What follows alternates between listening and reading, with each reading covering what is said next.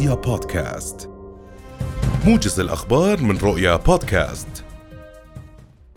تبدأ اليوم أعمال الدورة العادية الثانية لمجلس الأمة التاسع عشر في عامه الثاني بخطاب العرش السامي الذي يلقيه جلالة الملك عبد الله الثاني ويعقبه انتخاب رئيس للمجلس ونائبيه ومساعديه. ويتناول جلالته في الخطاب السياسات الوطنية ومرتكزات القضايا الحيوية الهامة في المنطقة.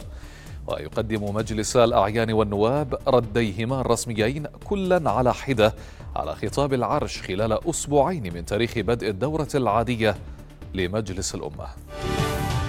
أعربت وزارة الخارجية وشؤون المغتربين عن أحر التعازي وصادق المواساة لحكومة وشعب جمهورية مصر العربية بضحايا حادث السير الذي وقع في محافظة الدقهلية أمس وأسفر عن وقوع عدد من الضحايا والإصابات.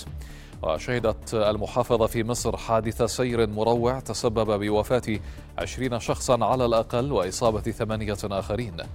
وقال شهود عيان إن الحافلة كانت تحمل أكثر من ثلاثين راكبا وكانت متجهة إلى مدينة المنصورة وسقطت في المياه. وتمكنت قوات الإنقاذ النهري من إنقاذ 13 شخصا من الغرق. تعاملت مديرية الأمن العام مع ثلاثة حوادث نتج عنها ثلاث وفيات وإصابة خلال الأربع والعشرين ساعة الماضية. وفي التفاصيل أشار التقرير المروري اليومي الصادر عن مديرية الأمن العام أن حادث دهس وقع في منطقة زغتيت بالهاشم الشمالي في عمان أدى إلى وفاة رجل يبلغ من العمر 72 عاما. ووقع حادث دهس آخر في البادية الوسطى أدى إلى وفاة طفل يبلغ من العمر عامين. وفي الزرقاء أدى تدهور شاحنة إلى وفاة السائق وإصابة متوسطة لشخص آخر.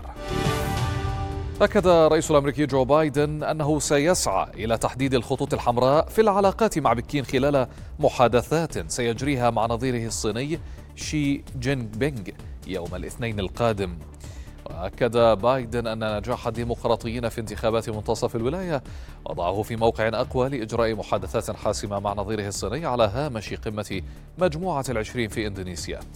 العلاقات بين واشنطن وبكين متوترة على خلفية قضايا واسعة تتراوح بين التجارة وحقوق الإنسان في إقليم شينجيانغ ووضعية تايوان المتمتعة بحكم ذاتي. وتوقع بايدن أن تكون المحادثات مع شي صريحة. تجاوزت الحبوب المرسلة من الموانئ الأوكرانية عشرة ملايين وثلاثمائة وخمسة عشر ألف طن منذ إبرام اتفاقية اسطنبول. وقالت وزارة الدفاع التركية في بيان إنه منذ استئناف اتفاق شحن الحبوب الأوكرانية في الثاني من تشرين الثاني الحالي رست 51 سفينة شحن في الموانئ الأوكرانية بينما غادر منها 21 سفينة.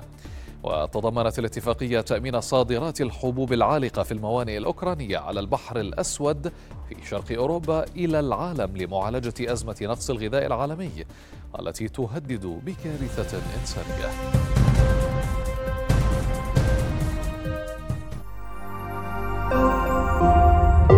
رؤيا بودكاست